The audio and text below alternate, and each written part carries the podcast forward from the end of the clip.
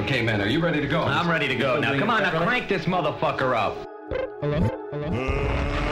Let's get ready to rumble! Yeah.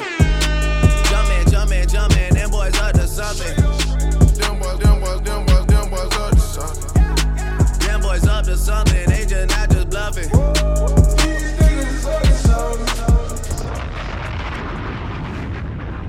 What is going on, y'all? This is Shamir with Up to Something podcast. What you're gonna see is a new segment from Wes where we rant, we take turns talking about things like album releases, news updates, expectations for future projects, and that's exactly what we're gonna kick it off with. What I'm gonna do today is give you my expectations for Gunna's new project, Drip or Drown 2. Now, to kick it off, I'll just say uh, if you don't know, Gunna's an artist out of Atlanta signed to YSL, which is Young Thug's label.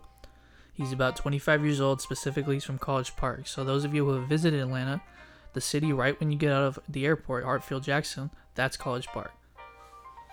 So to start off with the actual album expectations, uh, let's get into producers. My expectation is to see Wheezy, Turbo, Tay Keith, Metro, and possibly even some new producers, uh, new in-house producers, or it could be new people with a complete different sound uh, just to see how Gunna has grown since his last project.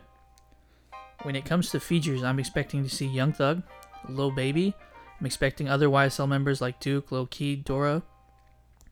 It's also reasonable to expect to see somebody like Travis Scott, Trippie Redd, or Sheck Wes, somebody who he went on tour with recently.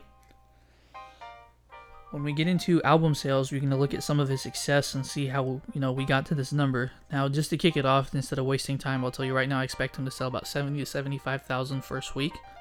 Now, I got this number a couple different ways. The main one was actually comparing him to his competitor or companion rival friend, uh, Baby, who sold 88,000 first week with Street Gossip. Now, the reason I have Gunna set a little bit below that is just because of the label. Traditionally, YSL artists don't sell that well, and I think this has to do with their distributor 300, the way they market. It's just something about the label doesn't give them good sales numbers.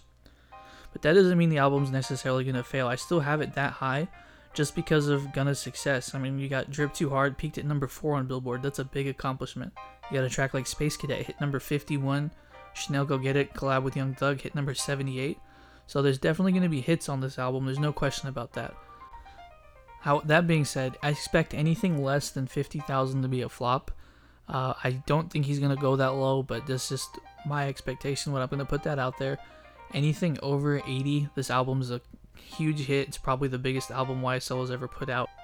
And all we can do is really predict at this point because we don't have anything. We have an album cover, we have a release date, and we have a single one call.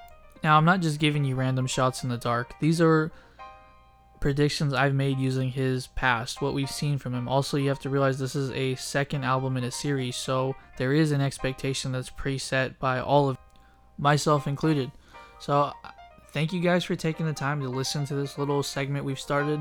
Let us know what you think about it. Tell us in comment section, DM us, uh, throw a brick through some of our windows. Just let us know what you think. Is this working for you? Do you want some different content? Uh, again, thank you so much for listening and being a part of the Up to Something family. Peace.